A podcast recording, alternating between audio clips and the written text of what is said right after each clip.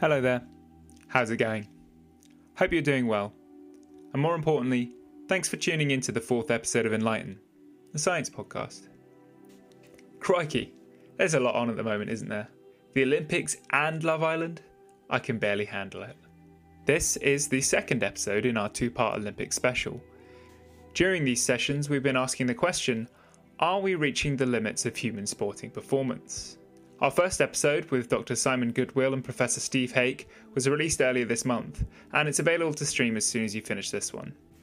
During this episode, Patricia Kloyhofer and I spoke to Doctor Alan Williams of Manchester Metropolitan University about the effect that genetics have on sporting achievement. Doctor Williams is the director of the Sports Genomics Laboratory and is a reader in sport and exercise genomics at Manchester Metropolitan University.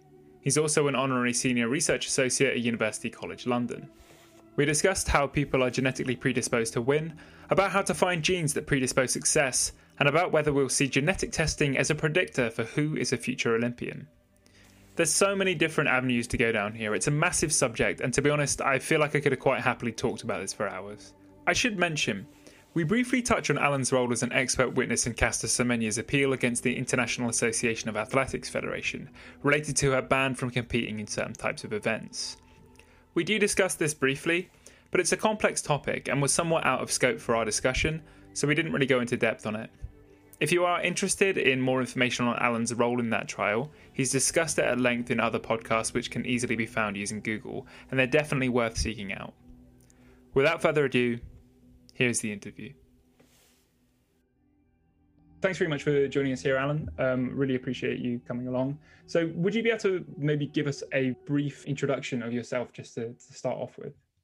Uh, okay, my uh, including title and everything. So I'm Doctor Alan Williams. Uh, job title is Reader in Sport and Exercise Genomics, and that's at Manchester Metropolitan University. So there, I suppose you could say I, I lead a particular research group that, yes, is interested in the genomic basis of differences between people in, in what we can do physically, I suppose.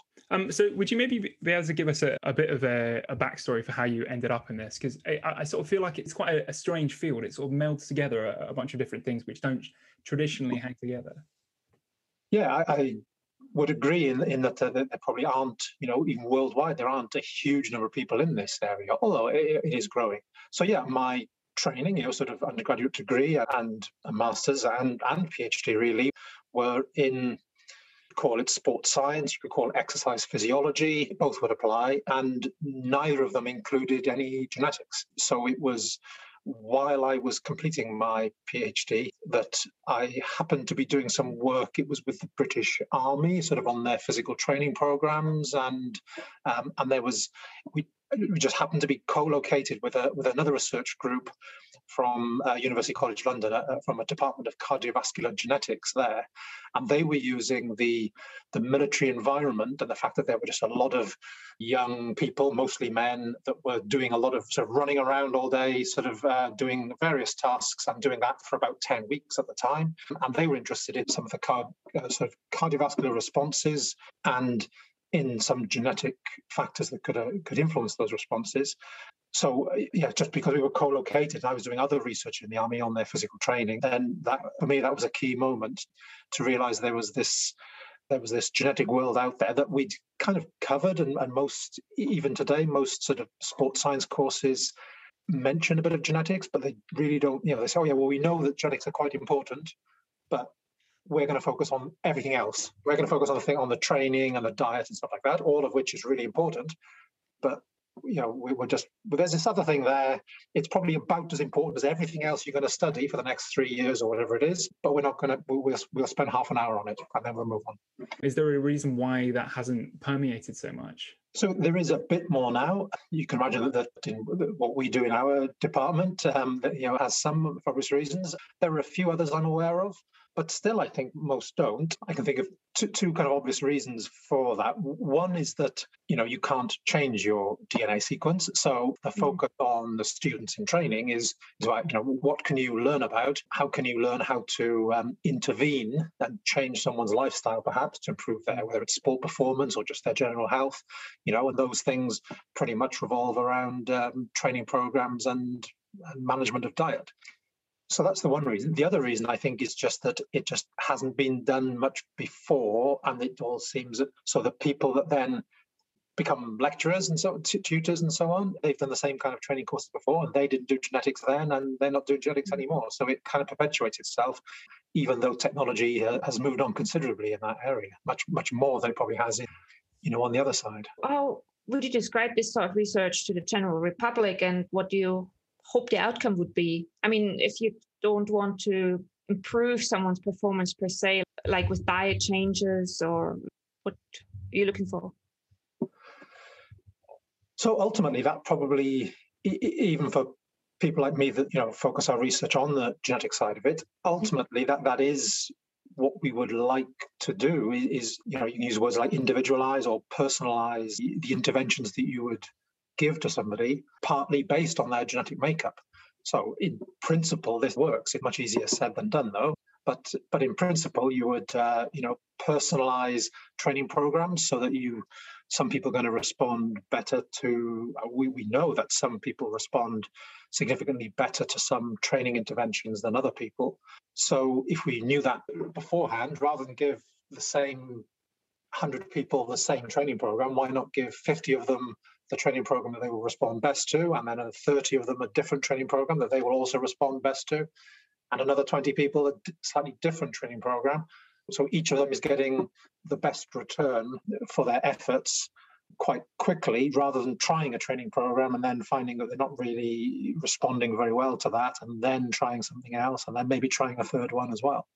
So that's probably what a lot of us want to do. But before that, it's more about um, just trying to understand which are the genes that seem to bring about these differences.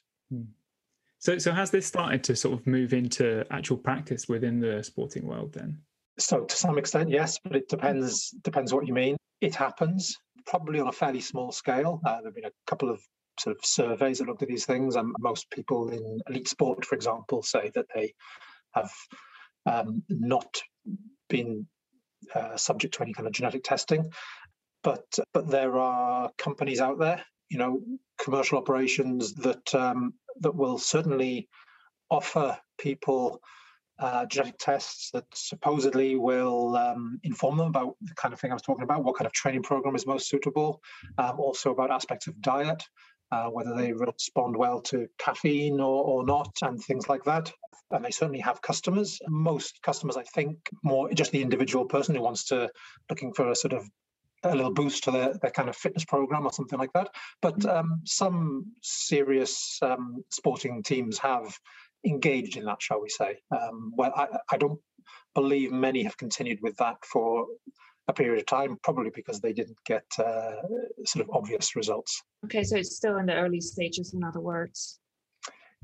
Yes, and if anything, a bit controversial, as in most scientists like myself occasionally try and call out some of the companies that, that offer these things as saying, look, the science doesn't really support that. Right. Uh, yeah. So you, you talk a lot about like tailoring a program specific depending on your genes, but all, there are also like genes that generally predispose you to success in sport or to make you good at specific sports. Is there such a thing? Yes. Um, So I should preface everything I'm going to say by saying that there's the amount that we don't know is much, much more than what we think we do know. That's the important point. But yes, uh, there there's probably a comment. If I understood your question pro- properly, then there's probably both of those are true. As in, there are probably some variations in some genes that that would be good baseline uh, sort of biological support for adaptation in general. So a good, a good um, mechanistic things within the cell that will produce proteins when asked to do so, but not, not necessarily of a particular type. Mm-hmm. And then there are other variations in other genes that will then affect particularly the type of proteins that are going to be produced. And maybe one, you know, to produce one protein might be more advantageous to ad- adapt to one kind of tra- exercise training, so, you know, lifting weights, trying to grow muscle, something like that, mm-hmm. whereas a different version of the same gene, perhaps, then could be more helpful if you're trying to uh, respond to endurance-type training, you know, sort of long-distance exercise, that kind of thing. So some of the, the metabolic profiles that you would get from those different types of training um, require expression of different groups of genes. So if you have the suitable genetic makeup in those relevant genes for this specific type of training, then that can be helpful as well. Does it mean they have people are going to have a different starting basis? Like sort of, if you take two people and one of them has a gene that helps with uh, growing muscles, will they be better at weightlifting even if both of the people have tailored programs? Let me answer and see if I've answered you, see if I've addressed your point. Yeah. Uh, so there are probably, the thinking is that there will be a number of genes that will influence someone's state, whether they are doing any particular training or not. Mm-hmm. So, you know, if they just live a normal life, but without really directing their biology in a particular way by lifting heavy weights or, or running for long distances or something like that. So some people, you know, if you had a group of people and they all just lived, you know, an average type of activity, had average type of activity in their life, then some would be stronger than others and some would have better endurance than others. Mm-hmm. And then on top of that, there would be probably another set of genes, maybe some overlap with the first set, but but certainly some different ones that then are about a, a response to a specific stimulus. So that stimulus then is lifting heavy weights or doing long distance cycling or something like that. Mm-hmm. And so there would be a different set of genes that would do that, pretty much. That's really interesting. Is there, are there any genes that are particularly well characterized for their effect on sporting performance? So, for example, you know, is there any one sport which has quite a well characterized, oh, if this guy's got, you know, X polymorphism in this gene, he's going to be really good at speed skating? Okay, so the one that has the strongest evidence in literature, and the, it's one of the ones that some of those companies will test for that I mentioned before as well, uh, among the others, um, is a gene called A C T N three, so alpha-actinin three. So this is a gene that codes for a protein that is found only in the fast twitch muscle fibers. These are the, fi- the muscle fibers that are particularly good for sprinting or jumping, and uh, not very useful actually for, for doing long sustained endurance exercise. So the gene codes for the protein that you only find in those fast twitch fibers. And then there is a, a variation within that gene, which is commonly found in the population. So it, it does vary a, a little between different ethnic groups, but in white Caucasians, for example, where most of the research has been done, then approximately twenty percent of the population, maybe a, a fraction or less, approximately twenty percent of the population um, are carrying two copies of that gene that are, that are non-functional. So they, they do not make the protein. So actually they're missing a protein from those fast twitch fibers. I mean, they, you know, they're perfectly healthy and, uh, you know, they don't sort of limp around or something, you know, their muscles can work just fine. And some of them are, are good sprinters, but they are missing that one protein. And then there's about thirty, well, the other eighty percent all have at least one copy of the gene that makes the protein. So that's the real division, is between the twenty percent that can't make the protein at all and the eighty percent that can make the protein. And then if you look at elite sprinters in, uh, that's track sprinters, you know, running on the track, but also some other sports. I mean, you mentioned speed skating in your question. Um, they're also, I think, swimming as well. Then elite sprinters, almost all of them um, have uh, are in that eighty percent group. Now, okay, eighty percent of people are in that eighty percent group, so they're not that unusual, but you would expect if, if this gene was having no influence at all, then twenty percent of them would also be in that group that can't make that, that alpha-actinin three protein.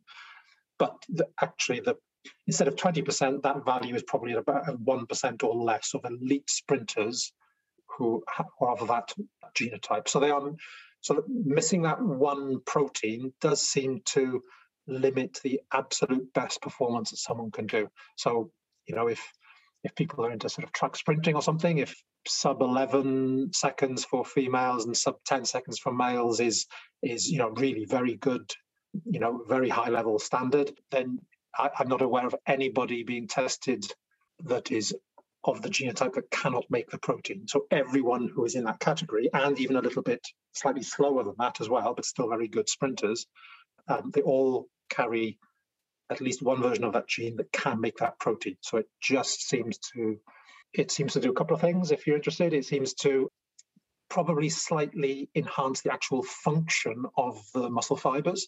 So probably makes them slightly more rigid and able to transmit the force that they produce. Uh, but it also probably plays a, um, a signaling role in, in, the, in the actual development of those fibers in the first place. So they have slightly more of those fast twitch fibers that are good for those sprint events, and they probably function a little bit better as well. So gaining two things. So um, if if you don't have that protein, if you don't produce that, you can still sprint. Like you can do everything you want, but you're probably not going to be among the best, among the elite ever.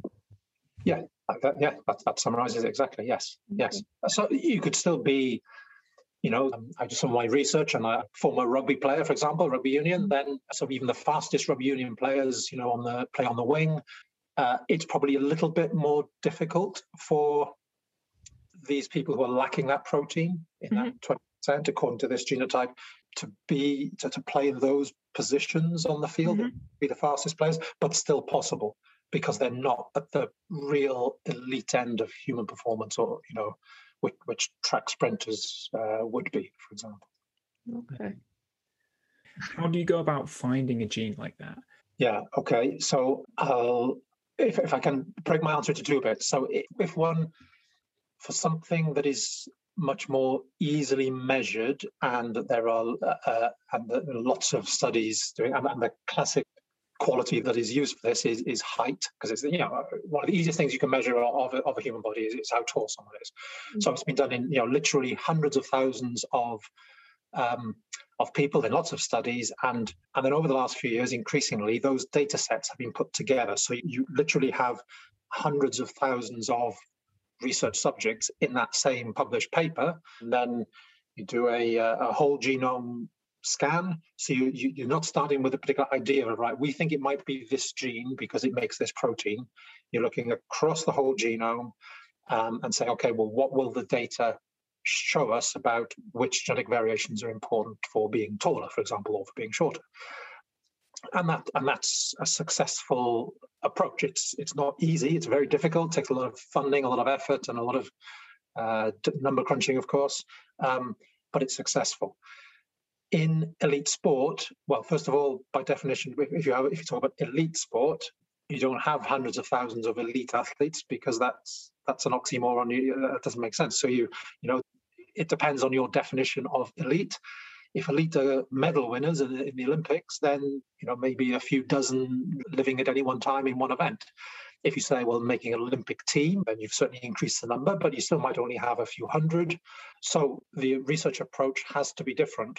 And it's limited because the best way is to do it on that extremely large scale. So what people like me do, we partly sort of piggyback on the research that goes on in the large on, on the larger scales. So if people are doing research into sort of proportion of body fat that people carry, um, they do that with very large studies.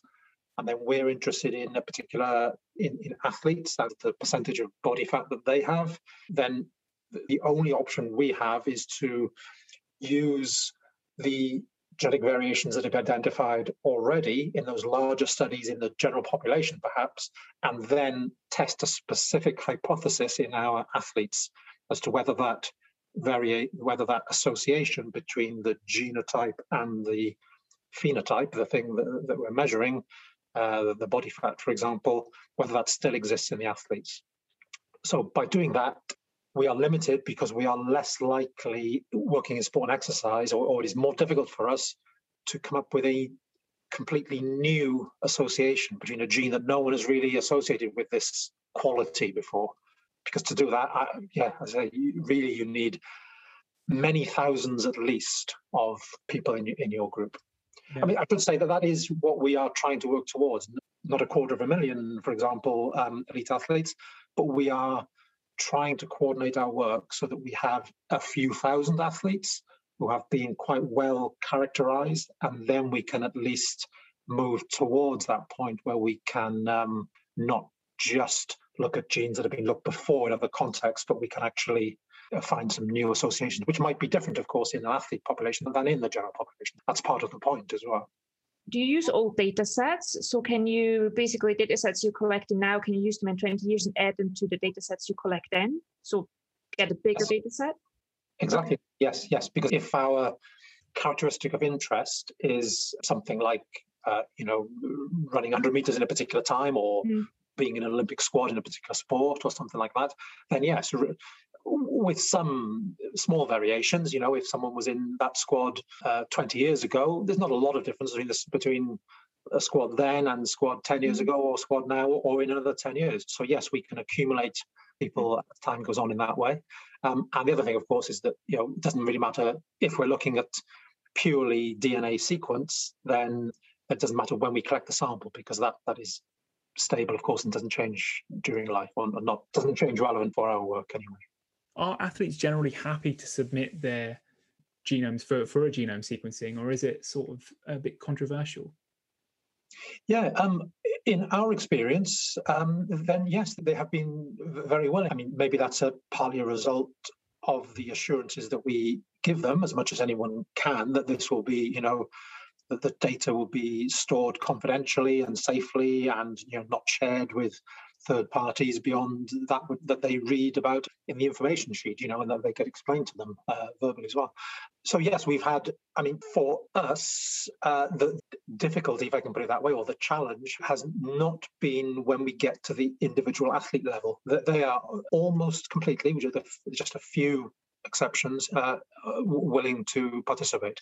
Um, the challenge for us is getting sometimes getting access to groups of athletes in the first place, because they often have managers and sports scientists and coaches and so on, and they will, you know, well, they want to know, well, who, who are you guys coming in here? What, what do you want from our athletes? What's going, what's going to happen with the data? Or, or, or no, we haven't got time for that. And, and quite understandably, yeah, they've got they've got a game next weekend, and that's that's what they're focused on. Are they worried that you're going to clone the? the sporting athletes? In the same way that you've just asked me with a smile on your face whether we're going to do that, then yeah, we get asked that by someone with a smile on their face and and then just a little look just to check that, that we're not really, really going to do that. Yeah. Is there any genes that predispose success in rugby specifically? So we, yeah, so over the last few years, we've published a few papers, just, I think, the first one was only five years ago. So we actually started with A C T N three that I mentioned, and I was talking about the playing positions and uh, those playing on the wing and the fullbacks are typically the fastest players in the team, and, and they seem more likely to carry the version of the A C T N three gene that, that we also find in elite sprinters and so on. So that's, that makes sense. We have a, published on a, a small handful of others. One of them is in, so again, another gene that's very widely studied in non-athletic populations is the F T O gene. So it stands for fat and obesity associated. It seems to, um, in the general population, uh, the data are very solid that it uh, affects um, body mass index, so, you know, and, and and probably body fat as well, percentage body fat, in the sense that if you are of one genotype, in this case it's the A A genotype and uh, versus the other Uh, the homozygote, so the other extreme, the T T genotype, the average difference in body weight between those two is about three kilograms in the general population, which is actually reasonably large for a for a genetic variation of polymorphism that, that is co- that is common, very quite commonly found in the population. So about three kilograms on average. So um, when we, if you know anything about rugby, you asked about rugby, um, then you know you've the, the major division of players in rugby union is the forwards and the backs, and then there are other divisions within those. But typically, the forwards are traditionally, at least, some variations of that now, uh, traditionally bigger and heavier, and probably a bit fatter, um, just a bit. And traditionally, the backs are, are certainly leaner and sort of, for them, more important to be good at sprinting and changing direction and things like that. Um, We found that the um, genotype uh, associated with being slightly leaner, less body fat, but probably slightly better muscle function. We, we looked at that actually in a subgroup of, of our study, was found in the backs. And the genotype associated with, with um, being slightly heavier and slightly fatter probably was found in the forwards. Um, so not a great surprise, but it's nice to see it play out in, in reality as well. So, I, I mean, I like rugby as a as a vehicle for this, because the playing positions that players end up in, a lot of that is done at a very young age when people are in school, and, and they sort of, you know, when a coach is looking at a bunch of young people on a pitch, and they say, oh, you know, you're quite fast, you go over there, and well, you're a bit heavier and slower, you, you try being a prop over here or something. And so obviously they're doing this in complete ignorance, obviously, of um, of any genetic characteristics, but that is partly what they are doing. That's really interesting how how you end up having these tiny changes in your genes and it ends up playing out in a big difference in your life. That's really cool. Are there any others that are easy to tell like that? I mean, that sounds like one an obvious example. And as you mentioned, height, you know, earlier, that's that's quite an obvious thing to pick out from a crowd. I don't know about easy to identify, but in terms of um, elite sport, as well as being able to perform well, well, one, to be able to perform well, you, everybody, whatever they're, however genetically gifted they might be, needs to train hard as well to be really successful. And to train hard, Uh, yes, you need to put in the, the effort, but you also need to have some, you can call it luck, but you, you also need to have some ability to do that really heavy training load, you know, really, really intense stuff, big volume of this, and sustain it for months and months and years and years. And a lot of people um, find that they can't do that because they don't, they, they, they get injured. Uh, they don't recover quick enough to do another training session, and then, then maybe they break down with injuries.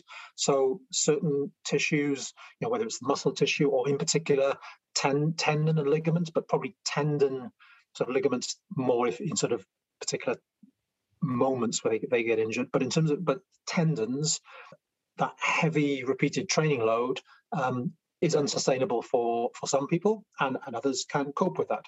So there's been some research done uh, looking at the looking at tendon properties, extensibility of the tendon, and its resistance to injury as well uh, has been examined in some studies. And then we've looked at that. So our thinking was that of that was that if we look at uh, very successful athletes, including rugby players, um, if we look at them, then we, we thought, would we expect, you know, so so they, they get they get a lot of tendon injuries. But is that because they are genetically susceptible to getting those tendon injuries? Or, this is what we thought, that actually they're probably genetically resistant to getting tendon injuries. It's just they're doing this heavy training all the time. So actually being genetically resistant to getting those injuries is probably advantageous for them and probably has helped them get to that level. So despite the injury-prone environment that they are in, they are managing to just about sort of get away with it and manage to do the training and and still perform and not break down before that stage where other people will have done. So some of those genes involve collagen. So there are various collagen proteins that are that make up the complex of the tendon tissue. So we've looked at some of those, um, and it seems to follow through. The variations in those genes that other studies have shown provide some resistance to getting tendon injuries, we find those are more frequent in elite rugby players than in the general population. Um, so even though they get a lot of injuries, they're actually more resistant to it. They are the, some of the few who can do that volume of training and, and still perform after it as well. Yeah, great. That's really interesting. So there is some rugby players who don't have these genes, who, who don't have that resistance to tendons. So in, to what degree can you overcome genetics with training, nutrition, environment, et cetera? Yes. Uh, so, yes, there are certainly some, in, in terms of the relatively small number of genes, I would say, that, that we've looked at yeah. in relation to injury. Then, yes, certainly some elite rugby players are, in fact, carrying the versions of these collagen genes that you would associate with a higher risk of injury, and yet still they are elite players. So, yes, it's not a perfect um, association, you know, but but on balance, if you look at the percentage, yeah. uh, but uh, so yes, then, then there are things that um, indeed can be done to, uh, you know, but you modify your training, you you sort of um, so in people the, the the classic approach of people working in sport, uh, of physiotherapists and other sort of strength and conditioning experts, then they will. Uh, even without any genetic knowledge, if there is an individual who seems to be more susceptible to certain types of tendon injury, then they will, um, there are probably a couple of things you could do, uh, they do, which is partly sort of lower the overall load that, that they are exposed to, the training load, maybe even the number of matches that they play, competitive matches, they might even reduce that to try and stop, to hopefully uh, sort of prevent them from getting injured, or, or not too often anyway. Um, and the other thing that can be done, I think, so the word is sometimes used, is prehabilitation. So rehabilitation is what you do after an injury. Well, prehabilitation is what you do before. So if someone is perhaps susceptible to a particular type of tendon injury, then, then there are specific exercises, very isolated exercises that one could do, maybe for the Achilles tendon or something like that, designed to, deliberately to strengthen it or stiffen it or something like that. So that is done at the moment and is done in response to a history of tendon injury. Mm-hmm. So if the genetic idea, after more research needs to be done, but the idea would be that you would identify those individuals before they get injured, not wait for them to have a series of injuries, or, oh, now we need to do the the prehabilitation with that person, that you would identify that before they have a series of injuries, and on the basis of genetics, and then intervene earlier and probably more successfully, because even if once someone has had a series of tendon injuries, even with careful management, it's more difficult to keep them injury free than if you uh, than if they hadn't had those injuries in the first place. So that's the one of the potential applications, again, is, a, is about um, trying to manage injury risk across a, you know, a, a squad or a team or something like that, partly based on genetics, to, to try to reduce the overall injury load for a sports team. And in some teams, of course, like, you know, like professional football, you know, the injury burden, you know, you, e- economists will, will add up how much it actually costs, you know, because because if you have more injuries, then how much of that investment is not being returned on the pitch? Then they have to increase the size of their squad, have more players to, to cover those things. So there are some huge numbers involved there. So there's a prize for the for the people in sport if they want to um, pursue that. Yeah, I can imagine. So moving back a little bit to the Olympics, how can you see the future of high-performance sports being changed with regards to our knowledge about genetic advantages? So, you know, for example, are we likely to see handicaps and things like this being in place for athletes without genetic advantages? Uh, I like I like the question. Um, so the short answer is no, I don't think so, because um, so, uh, you know, traditionally sports, or most sports, um, maybe not even all, but most sports traditionally have two categories. You have uh, male and female. And then in some sports like boxing, for example, you might have bodyweight categories as well. Mm-hmm. So you're still divided by by sex, and then and then you've got bodyweight categories, and that also applies to a lesser extent to things like rowing and, and things like that, where you have sort of uh, sort of open category or heavyweight, and then and the lightweight rowers as well. So I think if to, as you say, sort of idea of handicapping or or, or sort of having different either different categories or handicapping according to genetic characteristics beyond the existing categories, uh, sort of bodyweight, sex, and also age as well. If you think about that, sort of, you know, younger people and also master athletes, older athletes compete in separate categories. So beyond those divisions, I can't see an application of genetics um, in terms of handicapping individuals. But the division, the major division in sport, in most sports, between men and women, then if you think about it, that is a genetic one, because that's pretty much down to the existence or not of the Y chromosome in individuals. So X X for female and X Y for males.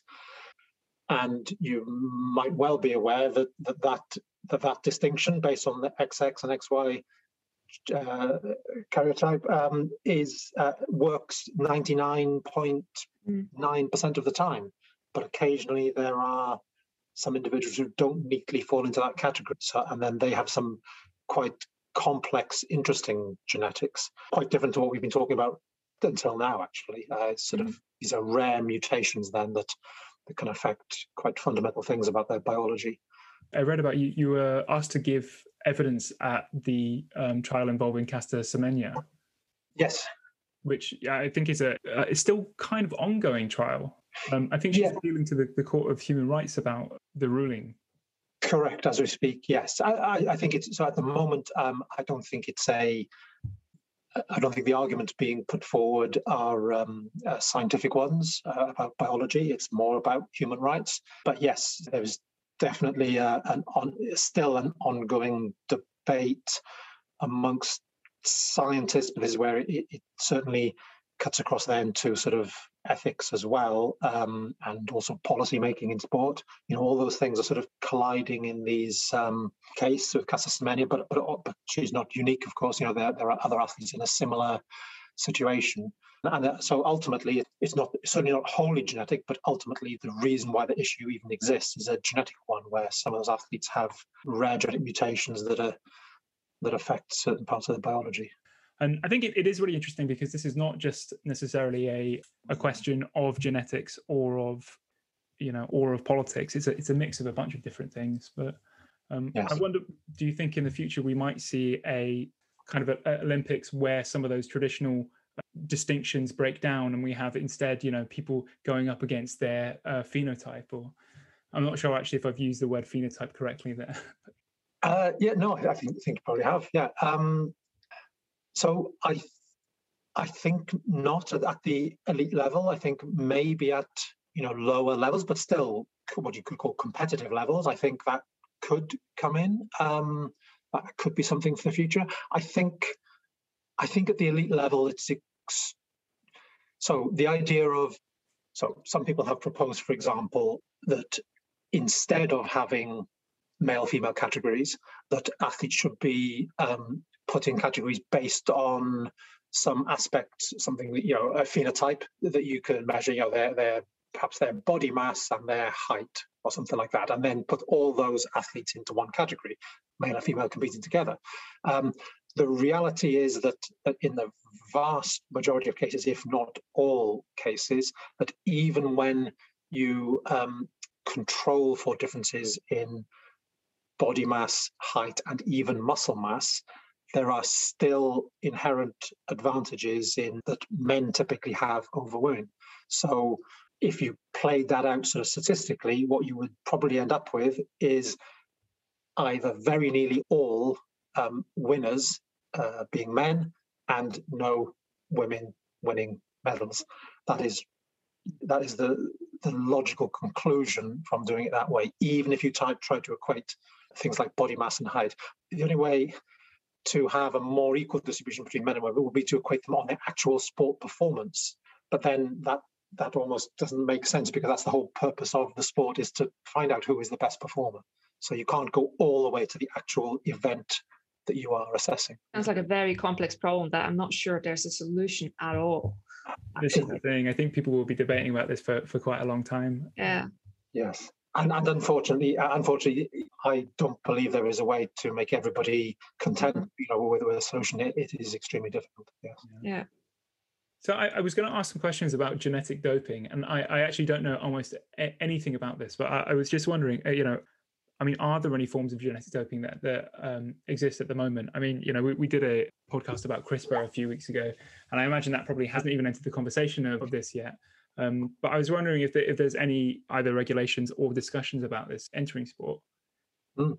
Well, you you might be surprised then that I think I think I'm correct in the year being two thousand three when gene doping was brought into the uh, what's called the anti-doping code, sort of the. Um, so there's a long list of drugs and other things that are not allowed in sport, you know, because they're considered against the spirit of sport or a threat to the health of the athletes and so on. And gene doping was added, as I say, I, th- I believe it was two thousand three. It was it was it was around then. So people certainly, um, you know, were aware of of this even then on the horizon. They were trying to preempt it then. Um, I think it's unlikely that elite athletes have done that. I think it's on the other side, I think it's very likely that some non-elite athletes will have attempted some forms of gene doping, which of course has a quite a wide definition anyway, um, usually. So, so it depends precisely what you mean. But yeah, I, I think it absolutely needs to be um, in the short to medium term. I absolutely think I'll, I'll explain why I said that in a second. Um, I think absolutely think it should be regulated and controlled, and people should be educated not to do this. Um, For all sorts of reasons, not least, uh, you know, the actual sort of health, potential health side effects of, of doing some of these things are they are potentially very large, you know, extremely serious, and so on. So, yes, I did just qualify what I said then by saying that, that in the short to medium term. Shall I? Shall I just say something about the longer term? Yeah, uh, yes, please. I, I absolutely might be wrong in this, but in the long, longer term, and I don't even mean five or ten years, I mean much longer than that, it seems entirely um, feasible to me that uh, that a very large number of people will be doing some form of genetic modification for very good reasons, to improve health and longevity and, uh, you know, um, all the things that lots of other things in healthcare and, and the things that we do in, in society are, are trying to assist and try, trying to achieve. So um, if I'm right in that eventually that becomes the case, then it would be completely sort of irrational for elite sport to maintain its rules that that gene doping is is uh, not allowed if you're going to compete, because you you would only have a very a minority of the population that might even be therefore be eligible for elite sport, which surely is is not the point. So, um, but yeah, that's as I say, very long in the future probably. But I, again, I think that's the logical conclusion. So we're probably a few years away from the half man, half spider long jump. Yeah, I think that's. I think that's. Uh, I mean, it is an interesting one, because once you get to a point where it's almost unethical not to do gene doping, let's say, for instance, you know, if you if you find something that's protective against cancer, you know, you you might want to give that to everyone in the population. But as you say, it then becomes much more difficult to say no one can have this. You know, this thing which is very commonplace. Yes, exactly that. Yeah. Do you think it'll ever become commonplace to test people as almost a, a way of, you know, scouting them for potential sporting performance? For their for their D N A sequence, you mean? Yeah. Yeah, yeah, for their potential. Yes, probably, but within but in a regulated way. So, so at the moment, I mean, you, so again, some of those companies that, that sort of operate in this space, you know, they will claim to be doing uh, to be able to do that kind of thing at the moment, and, and the reality is they almost certainly can't. Um, but as knowledge advances and and the, the, the usefulness of of those uh, of genetic testing uh, increases, and and the the um, accuracy of any predictions be, become better, then arguably yes, because and again, it's always about. So it's, it's quite easy to sort of say. Uh, to think, oh well, these, you know, this is not what sport is about. You know, you shouldn't be able, shouldn't do that with young children, for example. But there are many sports that do lots of other tests with young athletes, age seven, eight, nine, ten, eleven, twelve, any of those. A whole range of tests might be done at a at a Premier League football club, or and many other sports as well, um, to try and identify talent.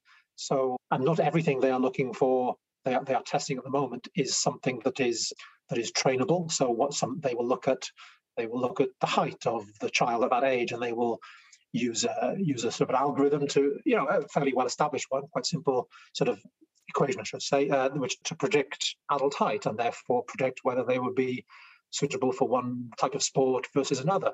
Um, and that and and few people have have a, a major ethical problem with that. So. I think, to me, the distinction between doing that and they're all looking at some part of the D N A that also predicts height, only perhaps a little bit more accurately, then other than a slight change in accuracy, I don't see a major um, sort of difference in, in what is being done there. I think it is a little different then if you if you are testing something that is more malleable, you know, more trainable, if you like, um, because the argument would be, well, okay, you're testing something for genetic, but with with genetics, but there's certainly scope to improve that very same characteristic with training and, and diet and so on. So it's a little less clear then, but I think it's reasonable to, in certain circumstances, and certainly with as informed a consent as possible, I think is uh, from the ethicists, bioethicists that I've spoken to about this, that they ultimately seems to come back to that all the time, that that um, uh, this shouldn't be done by, you know, a, a very powerful sporting organisation, just testing a lot of people, discarding the ones they don't want, taking the ones that they do, and then, you know, and, and then becoming, and then perpetuating their own success as a result. It should be more about the uh, the consent of the individual and or their parent or guardian for such testing, with uh, being counselled beforehand about what is going to show, and that hopefully that you know this will be useful to them to direct their own training or their effort. If this if a young person has ambitions of being a, a sports person in a particular particular event, then actually maybe it would be useful to, for them to, to sort of gauge uh, whether they are more likely to be successful in one or the other. So I think if things are done carefully, um, then in principle, in principle, I'm not, uh, you know, I'm, I'm not not against it. Whereas some people are just fundamentally against it. Mm. Uh, but at the moment, the science does not support that in any serious way. It, it sounds quite complicated, because if you look at more malleable characteristics and then say, oh, they don't have that advantageous gene, so they can't do that, and it's kind of it becomes a, a cycle, because you only allow the ones who have it first. You don't give them the chance to change. Yes, yes, quite quite right. Um, and I think another problem is the potential that, you know, you might be telling, I don't know, ninety-nine percent or more of young people that, yeah, uh, you know, you haven't got the right gene, no, and eventually you find the, the one in a hundred or one in a thousand that, that you then select. So, you know, whether that's a good situation to, to get to, where you're sort of telling young people that they have zero or almost zero chance of success in a sport, that doesn't sound like a... a sort of scenario I want to see either. So there's that issue there as well.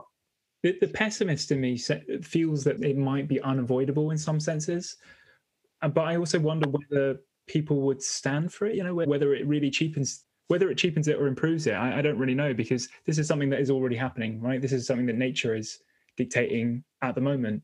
You know, and there is a, a, a selective pressure anyway from however that comes about. I'm sure people from richer backgrounds are more likely to become athletes because of access to being able to train and things like that. Yeah, I don't know. It's quite, it's quite interesting, because a, a lot of these issues probably do exist in some way, but because we don't have the way to test for them, or we don't know about them, they're kind of, you know, it's, it's easier to ignore them. Yes, yes, I agree with that as well. Um, so I think some people perhaps naively think that, you know, the way the way things should be is that that success in sport is entirely down to sort of effort and dedication that's put in. Yeah, it's, it's just not like that, for socioeconomic reasons, as you, as you mentioned there, and quite heavily for genetic reasons as well. So if you put those two things together, you know, the, the, that, that particular playing field, use that analogy, is not level, and it has never been level, and it never will be level.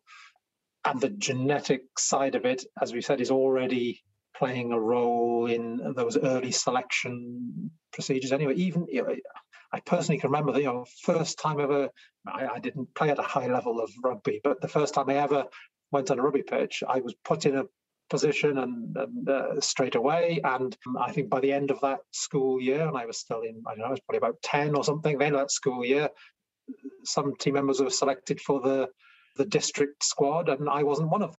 Fine, and, and I, I probably had a better player than some of those did eventually. But yes, it's not fair from that age either. And part of that was they were just faster than me, or bigger than me, or better able to change direction, or whatever it was. Um, sport isn't fair. The idea that sport being fair is uh, is is naive. You can try to regulate it so it's reasonably fair, I think, is the best you can do. The anti-doping, things like that. Yes, but effort and education should still matter. So I think especially more malleable characteristics in terms of genetics shouldn't really be looked for or tested for, because if someone has advantageous genes, it doesn't mean they'll be successful, because there's a lot of other things it takes. Yes, absolutely. I'm, I'm sure, I'm, I think I said, you know, sort of twenty, thirty minutes ago, that to achieve elite sport, you probably need uh, almost in most sports, you need a mixture of both. You need, absolutely need that dedication to training, and then you need some, whether it's luck or genetics, whatever you call it, mm-hmm. to do with being able to respond to that training well, better than better than some other people, and also to not get those injuries that some other people will get when they do the same training. But absolutely, uh, totally agree with you that, uh, yeah, that dedication to training is important and essential in any sport that has a large number of people taking part in it. There are enough people there with reasonable enough genetic uh, suitability for it, that, that then those who train harder are probably going to do better than those who don't train so well. Uh, absolutely. In terms of a percentage, it's sort of percentage contribution of, of the genetics versus everything else, you know, the training and everything else, mm-hmm. it's probably around half and half. If anything, the evidence is a little bit more on the genetic side for elite sport, you know, possibly sort of sixty forty in the favor of genetics. That's when assessed across a population, of course. So it's slightly yeah. different. Doesn't apply to that, you know, to any one individual. Yeah. It's a little different. But across a population, both are important. But if anything, genetics slightly more important. Still, forty percent is huge. Ab- absolutely, yes. Without that forty percent, you have no chance. Yeah. I mean, suppose that me and Patricia decided today we wanted to be Olympians. Do you think your fate is kind of set from the, the point where you're in the womb? So, to some extent, so do, do you want me to answer specifically about you too? In which case, I need. In which case, I have a question. Like, you know, age, height, weight. W- what training do you do? Um, any other measurements? I walk to the fridge um, three times a day. So, you know, it's, it's a flippant question, but I mean, you know, at what point do you think the D N A you're born with is somewhat prescriptive of whether you're going to be become a elite athlete?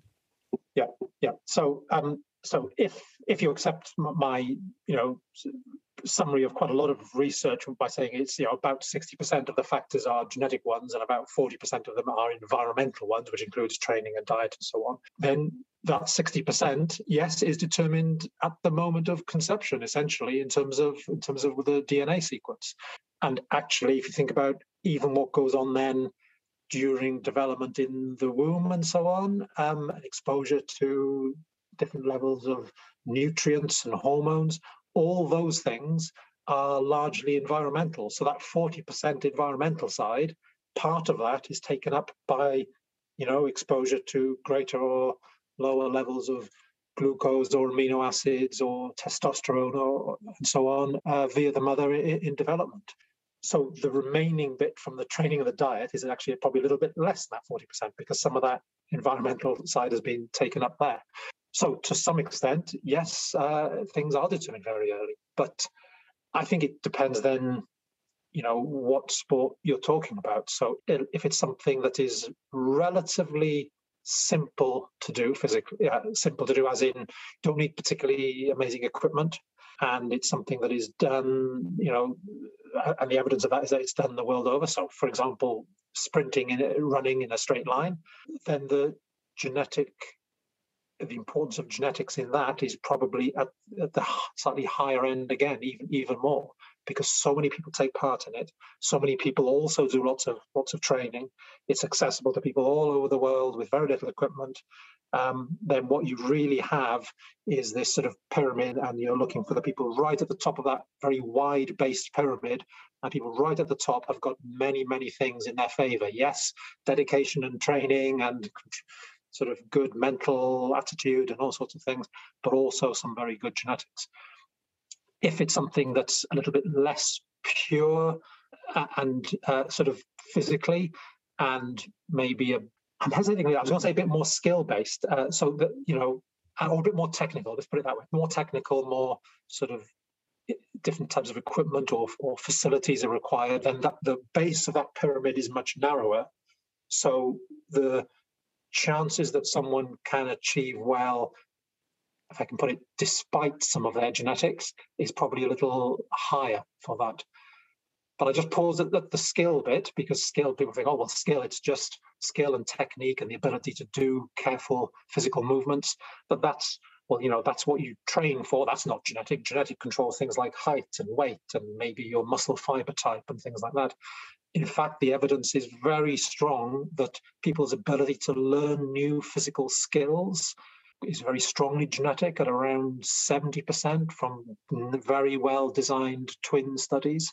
So um, if you think, and actually if you think that through, to learn new skills, uh, you need to have very good, uh, you need to have expressed your genes in the right way, in the right kind of proteins that provide you the feedback, visual, proprioceptive, you know, what you can feel uh, while you're doing the sport, and also the ability then to change those, the structures that provide those, the neuromuscular control.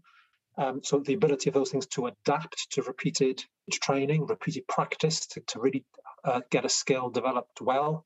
Those things are also partly, you know, influenced by genetic um, genetic factors. So that, I think that's the explanation for why when those classical twin studies are done, that even you know, for very skill-based things, it comes out at around seventy percent, give or take. It's quite staggering, yeah, that just how, how much it affects. I mean, I hadn't even thought of things like skill acquisition. You want to never know my genes in that regard, because I want to think in terms of what's possible. I want to, what I want to do, you know, and not like, oh, I'm not good at this, therefore I, I won't even try or can't do it. Yes, so I, I respect that completely. I, I have these debates with my students sometimes. I deliberately sort of go down this road, and um, uh, you know, I say, well, would you want to know? You know, let's roll the science on a bit. So uh, we, you know, it really is more informative than it is at the moment. Mm-hmm. Would you want to know?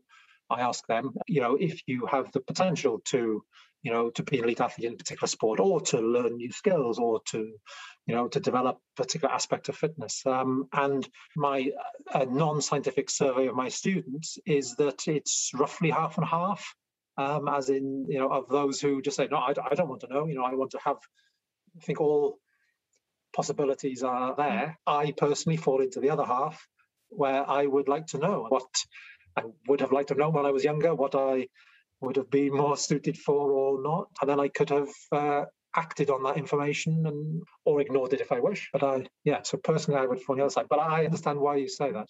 No, I would like to know, I think, in terms of illness, if I can do something to prevent certain illnesses, I'm more prone to that sort of thing, but not in terms of abilities, I think.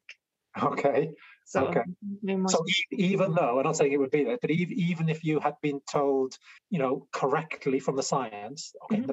not, not not with absolute certainty, but with very high level of probability, you know, if you had been told that you, you know, there was extremely low chance of you excelling in the sport of your choice. I'll put it this way: would it have been better to carry on in the blissful ignorance that you weren't of, of the fact that you weren't going to achieve, or better to know earlier that you weren't going to achieve? I believe in doing things against all odds sometimes. So I would like to think that I would have wanted to continue or, or anyway, and to try and to be like, no, this isn't the case. I can still do it. Yeah. Yeah, and and I totally admit that you might have been then fall into that, you know, even though I said a very high probability, you might have then been in that small percentage that perhaps despite the statistical evidence about the, those particular genes that, you know, you achieved anyway. So that is a danger of the application of these things. I think, if I can call it, genetic counselling is a phrase that's used. So it's about understanding that this, you know, that if anyone ever says these things are absolutely perfect predictions, then they're probably lying. Mm-hmm. But maybe understanding that these are probabilities, and that always leaves room for different outcomes ultimately. But yeah. probabilities, then, uh, so people are told that beforehand, then they can, exactly as you're saying, they can make decision about whether they wish to have information um, uh, or not at a particular age. So mm-hmm. I would have chosen it. If you would have chosen not to, that's fine. But at least you would have known what it is you are choosing not to learn about, if that makes sense. Okay. I think so. Yes. Yes, it does. Okay. So very last question. The big question that we kind of ask everyone at the end is just, if you had one piece of advice for someone who wanted to be a sports scientist or a sports geneticist, what would that be? What, what was the one that you wish you knew when you were younger? Oh, yeah. Good, good question. What I wish I knew. So sports science, um, particularly in the U K, sort of the major professional association for sports science in the U K makes a big point of the importance of getting some education in the three key disciplines in sports science, uh, which are physiology, which is mine, psychology, and biomechanics. Um, so they make a big point of that. And I agree with that to some extent, but if someone was very sure that, that you, you mentioned sport genetics as a, as a particular thing, that if that's where they would want to get into, then, you know, genetics itself without the sport bit is, is, is stating the obvious here, you know, a huge area that is so moving so rapidly that, um, everyone has limited bandwidth, and, and perhaps getting in early to um, real um, fundamental genetics and molecular biology training with, an, with a sort of application to sport and exercise in mind would be a good route to go. rather than perhaps, and I'm almost going against my sort of my home discipline of sports science, rather than doing that sort of multidisciplinary approach with the physiology, the biomechanics, and psychology, and even the physiology, probably not too much genetics, depending on where you go as a as a student. Would you suggest if someone wanted to go into your specific field and, and not, you know, sports science broadly, that they might be actually better off potentially doing something in a kind of biological science or? Yes, I think so.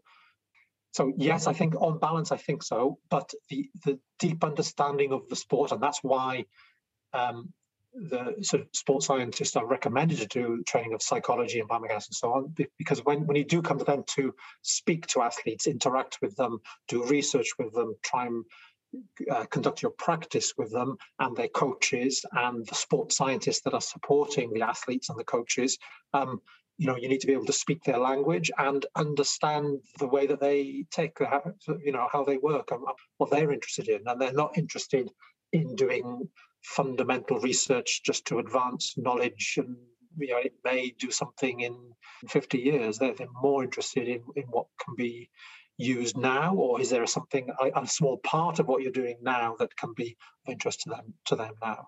So yes, it's still appreciating that as well. But, but yes, on balance, I think, for the sports genetics future, the emphasis is a bit more on the on that genetics and molecular biology and the bioinformatics that goes with it, uh, and, and those kind of things. Yeah. Fantastic. Okay. Well, yeah. That, I mean, that's amazing. I, I feel we're kind of happy. I think we can maybe wrap that up here. Yeah. Sure. That was good. Enjoyed it. Thank you. Thank you, Ralph. That's the end of the interview. I hope you found it interesting. I know I certainly did. I think the question at the end is one that I'm going to be pondering for a long time, about whether you would want to know about your genetic predispositions. I don't know what I would choose. Do you? We just want to say a big thank you once again to Alan Williams for joining us this month, and of course, thanks to you for listening. We'll be coming back with another episode in a month or so's time on the subject of why we enjoy music. That's going to be a real toe tapper, so I hope to see you then. Until then, stay safe. Enlighten, a science podcast, is created by Andrew L., Patricia Kloyhofer, Shan Zhang, and Ollie Higgins for CISMA. We'd like to thank the C D T I S M for funding and support. The intro music for this episode was by Joseph McDade, and it's called Space is Invisible Mind Dust and Stars Are But Wishes. Thanks very much. I'll see you next time.